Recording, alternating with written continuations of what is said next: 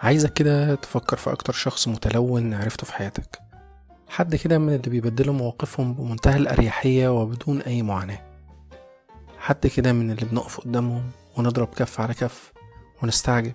إزاي الإنسان ده بيحط دماغه على المخدة بالليل؟ الشخص ده ممكن يبقى حد تعرفه زميل في الشغل معرفة قديمة أو حتى الإكس. ممكن يكون شخصية عامة سياسي ولا إعلامي مثلا. وتعالوا نشوف أول خطوة في طريقه إنه يبقى ما هو عليه الآن. إيه اللي هتعمله ده؟ هخبط بالعقل. أنا أحمد الشاذلي وده خبط بالعقل. خبط بالعقل.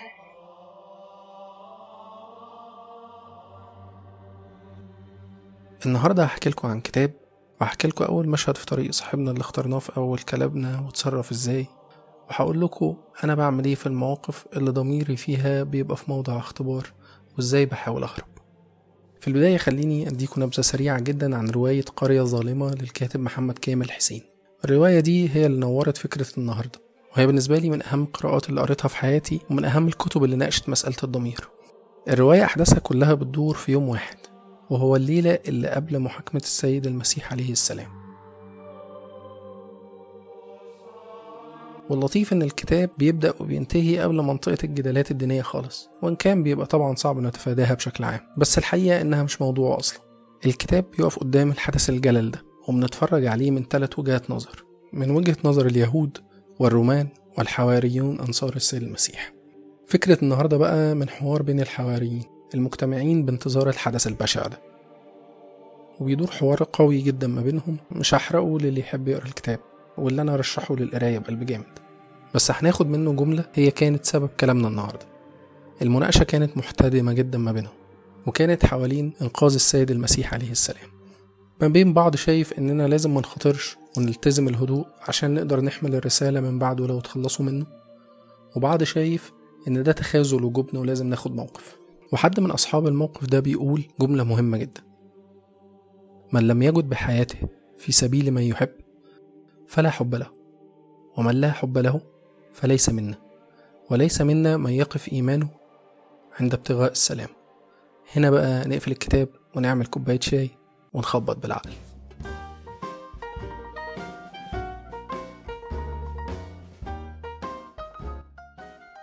قبل ما نروح لمشهد البداية في حياة صاحبنا اللي اتكلمنا عنه خلينا نأكد على فكرة إن كلنا عندنا تصور عن نفسنا إننا أشخاص صالحين. ده بجد.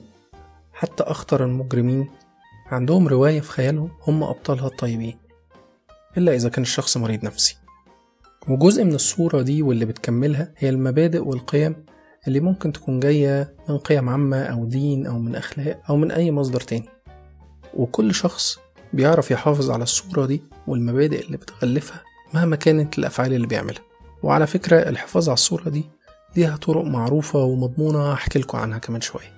وهقول لكم كمان إزاي نقفش نفسنا. بداية تخيل موقف إن جالك شغلانة كويسة جدا ومرتب هايل وامتيازات رائعة كان طول عمرك بتحلم بيها. ولما استلمت الشغل مديرك قالك إنك بس شغلتك إنك هتبيع منتج فيه مشاكل كتير قوي وبالطبع محتاجينك تكذب على العملاء عشان تقدر تبيع. هتعمل ده ولا لأ؟ لو حكيت الموقف ده لحد مننا وهو قاعد في التكييف هيقولك بقلب جامد لأ طبعا والإرزاق على الله وكلام كتير من النوعية دي. بس ساعة الاختبار الحقيقي ممكن نفكر مرتين. ممكن جدا إننا لا نجد بحياتنا في سبيل ما نحب ويتوقف إيماننا عند ابتغاء السلامة. اللي بيحصل في الحالة دي إن عقلنا بيبقى عنده معلومتين. المعلومة الأولى مصلحتي أو مصلحة حد مهمة بالنسبة لي أو حتى متعة شخصية في ناحية. وفي الناحية التانية مبادئك أو قيمك اللي أنت راسم بيها شخصية بطل الحدوتة الطيب في دماغك. هنا بقى يا إما هتاخد موقف متسق مع مبادئ بطل الحدوتة الطيب ونسيب الشغل فورا يا إما هنقرر نكمل. وساعتها هنحتاج نظبط الدنيا عشان صورة البطل دي ما تتهزش قدامنا. وده ليه أربع طرق مضمونة ومجربة ممكن تستخدمها.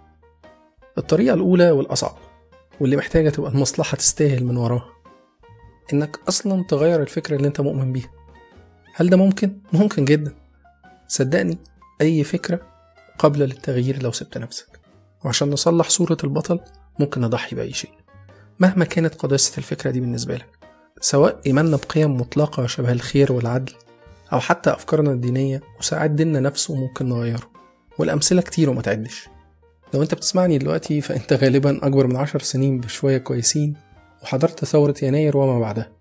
وشفت أشخاص بتغير مواقفها وألوانها بمنتهى الرشاقة والإبهار. أنا عن نفسي بنبهر بس في رأيي الشخصي إن الأشخاص دول غالبا ما كانوش مؤمنين بالفكرة الأولى في الأساس أو على الأقل ما كانش مصدقها كفاية. بس كانت الفكرة الأريح واللي بتحقق مصلحة للبطل ساعتها. ولما المصلحة اتغيرت الفكرة ما بقتش جايبة همها واتغيرت. الطريقة التانية إنك تتفه من أثر اللي بتعمله. بحاجات شبه إن مش آخر الدنيا يعني الناس كلها بتعمل كده جت عليا يعني. ما هو أنا مش أنا اللي هغير الكون. حاجات كتير شبه دي بنقولها وبنسمعها كل يوم. الطريقة التالتة والأصيع إنك تضيف فكرة تانية تخفف من أثر الفعل. ودي من أكتر الطرق اللي بتريح الضمير. والأفكار كتير شبه مثلا إنك تقول إن الصح والغلط نسبي مش حاجة ثابتة يعني عند كل الناس. وبعيدا عن مناقشة الفكرة دي من الأساس أنت بتتجاهل إنك عملت الغلط بالنسبة لك أنت مش بالنسبة للناس. أو مثلا إنك تقول إنك عبد المأمور فتقسم المسؤولية بينك وبين أشخاص تانية.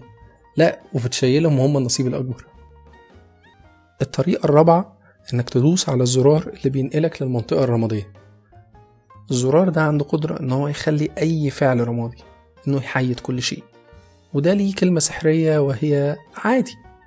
عادي دي الكلمة اللي بتحل أي موقف. وتقدر تعتبرها التعريف الجامع المانع للمياعة لدرجة إنك ممكن تستخدمها كسبب وكنتيجة. عادي. اللي هو عملت كده ليه؟ أصل عادي يعني مفيهاش حاجة. طب أنت عارف نتيجة اللي أنت عملته إيه؟ ده عادي يعني مش هيحصل حاجة. عادي خالص.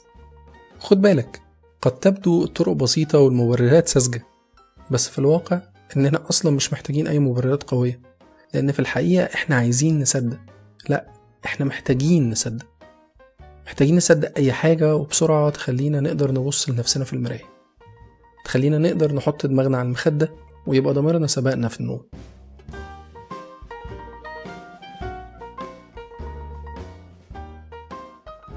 فاكر صاحبنا اللي انت اخترته في أول كلامنا؟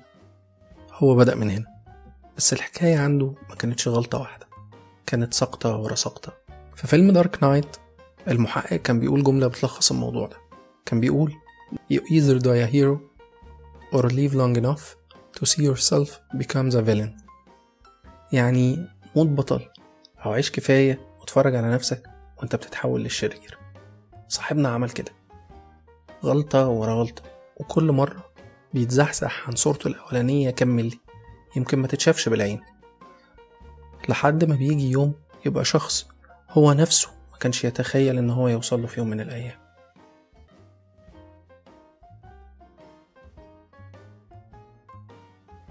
فاضل بقى أحكي لك إزاي بقفش نفسي في المواقف دي. الحقيقة إن الكلام اللي قلناه ده الكلام المثالي اللطيف. بس في الواقع كلنا بنقع في الفخ ده. عشان إحنا مش أنبياء ولا أبطال. وكلنا عندنا مواقف بنتكسف نفتكرها. خد هنا بس تعالى رايح فين. ريحتك أوي الجملة اللي فاتت دي. أمال أنا بشرح في إيه من الصبح؟ دي الطريقة التالتة اللي قلت لك إنها الأصيع.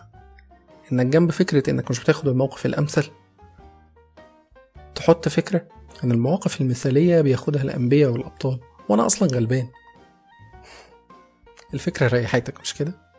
إحنا فعلا غلابة. بس في الواقع الأنبياء والأبطال بشر زينا. بس الفرق إننا ضعاف. كلمة دمها تقيل أنا عارف.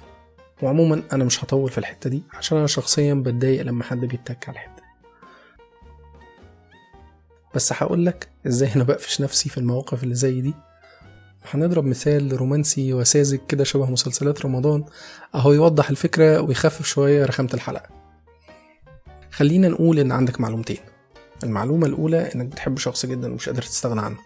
المعلومة التانية إن الشخص ده بيأذيك. علاقة كده من اللي اسمها اليومين دول toxic relationship بس toxic بجد. الفعل اللي انت قررت تعمله هو إنك مكمل في العلاقة. الطريقة اللي أنا بستخدمها إنك تسأل نفسك خمسة بجد.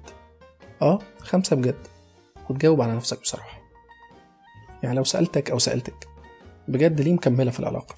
عشان هو بيحبني بجد. اللي بيعمله ده ساعات بيبقى مضغوط. أنت عارف الضغط بقى في الحياة قد إيه. بجد. بص في الحقيقة إحنا بينا عشرة وحاجات مش هاينة عليا إن أنا أعديها كده وأسيبها.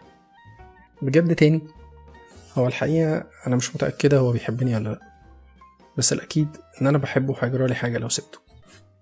طب بجد كمان مرة عشان خاطري. بص هو مالي فراغ مهم في حياتي. وأنا خايفة قوي من الوحدة وخايفة إني ملاقيش حد يهتم بيا لو سبته. بجد ورا بجد ولو حفرت زيادة وسألت كام بجد زيادة. هتوصل للسبب الحقيقي اللي انت دفنه تحت طبقات من المبررات. عشان تقدر تعيش مع معلومة إن في فعل مش مناسب لصورة البطل بتاعتك بس انت بتعمله. صدقني الطريقة دي فعالة ومجربة وممكن تستخدم أي جرعة منها حسب الحاجة. ما لم ينصح الطبيب بغير ذلك طبعا. استخدمها مرة في اليوم مرة في الأسبوع مرة في السنة إن شاء الله مرة في العمر. تقعد كده وتراجع اللي حصل. بس صدقني الوصول للسبب الحقيقي لأفعالنا شيء مهم جدا. على الأقل نبقى فاهمين نفسنا صح وشايفين الصورة الحقيقية بتاعتنا. ومش سهل أبدا إنك تبقى صريح مع نفسك بالشكل ده. لأن أنت أحسن واحد ممكن تضحك عليك لأنك عمرك ما هتاخد خوانة من نفسك. ومش سهل أبدا إن عقلك يكشف ألعاب عقلك. بس مهم جدا قبل ما الفكرة تتدفن تحت مبررات كتير في لحظة ما تعملها تقول لنفسك إنك عملت حاجة غلط. صدقني إنك تشوف الشرخ في صورة البطل هيخليك في يوم من الأيام تصلحه. أحسن ما تداري الشرخ تحت حجج ومبررات مش حقيقية. ما تتجاهلش إحساسك بالذنب. أنا مش دكتور نفسي ومليش حق أنصح. وده كله مجرد أفكار دارت في دماغي من جملة قريتها في كتاب. بس في رأيي إن أعيش مع إحساسي بالذنب أفضل بكتير من إن أنا بره الخطأ ولو كان ده مريح لحظيا. بس هو أول خطوة في طريق إنك تتحول لنسخة رديئة جدا من نفسك. خلاصة الفكرة إن أفعالك محتاجة تبقى متسقة مع مبادئك وتفضل مبادئك هي اللي سيئة. بس لما بتضحك على نفسك وتبدأ أفعالك تسبق مبادئك واحدة واحدة أفعالك بتحتل كرسي القيادة وهتبقى بتعمل اللي يجي على هواك وتبقى المبادئ والقيم مجرد مظلة ورقة شكلها لطيف بنقيفها على مقاس أفعالنا عشان يبقى شكلها مرضي لينا. لحد ما يجي يوم تبقى شخص لو حكولك عنه دلوقتي هتقول بقلب جامد إنك مستحيل أبدا تكون شبهه. بس كل حاجة بتبدأ بخطوة. وخليك فاكر إن ليس منا من يقف إيمانه عند ابتغاء السلام. أشوفكم بالعافية.